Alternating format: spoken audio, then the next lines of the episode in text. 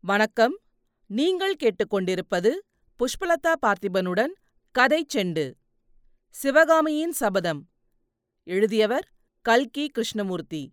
முதல் பாகம். பரஞ்சோதி யாத்திரை. அத்தியாயம் ஏழு. நிலாமுற்றம்.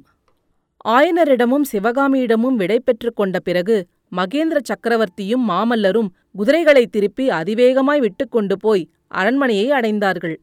அவர்களைக் கண்டதும் அரண்மனை வாசலில் காவல் புரிந்து கொண்டிருந்த வீரர்கள் வாழ்க சக்கரவர்த்தி பெருமான் வாழ்க! மாமல்ல மகாவீரர் வாழ்க! என்று கோஷித்துக் கொண்டு அவர்களுக்கு வணங்கி வழிவிட்டு நின்றார்கள். காவலர்களுடைய வாழ்த்து ஒளியுடன் அங்கே வரிசை வரிசையாக நின்ற குதிரைகளின் கனைப்பு ஒளியும் சேர்ந்தது. அரண்மனை முன் வாசலைத் தாண்டி அவர்கள் உள்ளே நுழைந்ததும் அங்கே இருந்த விசாலமான நிலா முற்றத்தில் வீரர்கள் பலர் அணிவகுத்து நிற்பது தெரிந்தது. சக்கரவர்த்தியையும் குமார பல்லவரையும் கண்டதும் அந்த வீரர்களும் ஜெயகோஷம் செய்தார்கள்.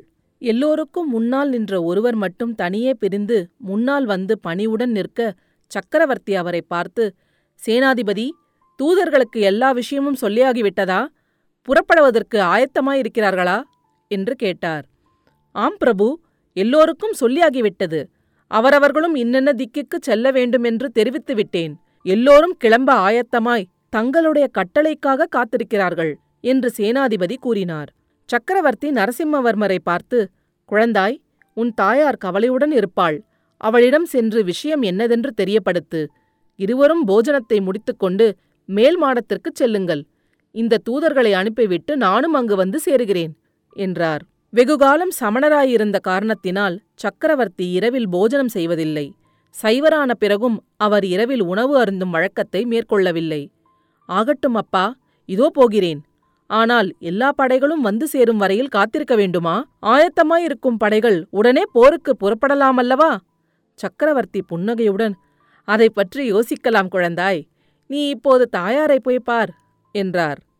மாமல்லர் போன பிறகு மகேந்திரர் சேனாதிபதியை பார்த்து களிப்பகையாரே தூதுவர்களிடம் சொல்லி அனுப்ப வேண்டிய செய்தி இது. தொண்டை மண்டலத்திலும் சோழ மண்டலத்திலும் உள்ள ஒவ்வொரு கோட்டத்திலும் ஆயிரம் வீரர் அடங்கிய படைகளை திரட்டி ஆயத்தமாய் வைத்திருக்க வேண்டியது. மறுபடியும் செய்தி அனுப்பியவுடனே படை புறப்பட சித்தமாயிருக்க வேண்டும். நான் சொல்வது தெரிகிறதா? என்றார். தெரிகிறது பிரபு. கோட்டையை பத்திரப்படுத்துவதற்கு வேண்டிய ஏற்பாடெல்லாம் செய்தாகிவிட்டதல்லவா? துறவரத்தாரை தவிர வேறு யாரையும் விசாரியாமல் கோட்டைக்குள் விடக்கூடாதென்று கட்டளையிட்டிருக்கிறேன். வெளியே போகிறவர்களையும் கவனிக்கச் சொல்லியிருக்கிறேன்.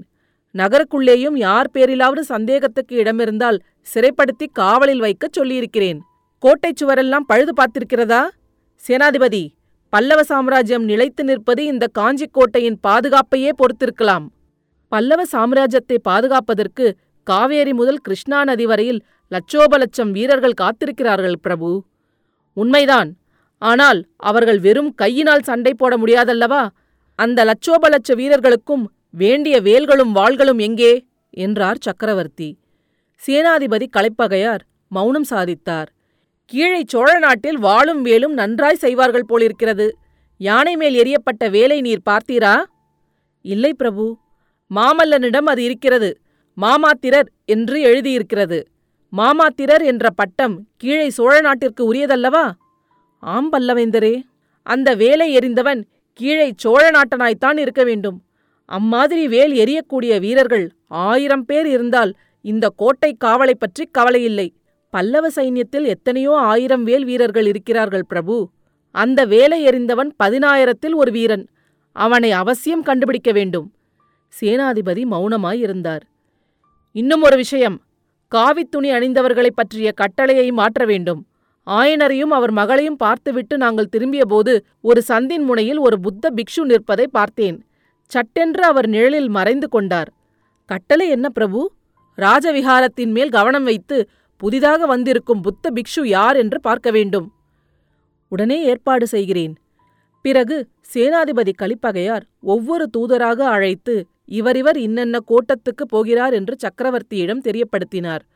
தூதர்கள் தனித்தனியே சக்கரவர்த்திக்கு வணங்கி விடைபெற்றுக் கொண்டு தத்தம் குதிரை மீதேறி விரைந்து சென்றார்கள்.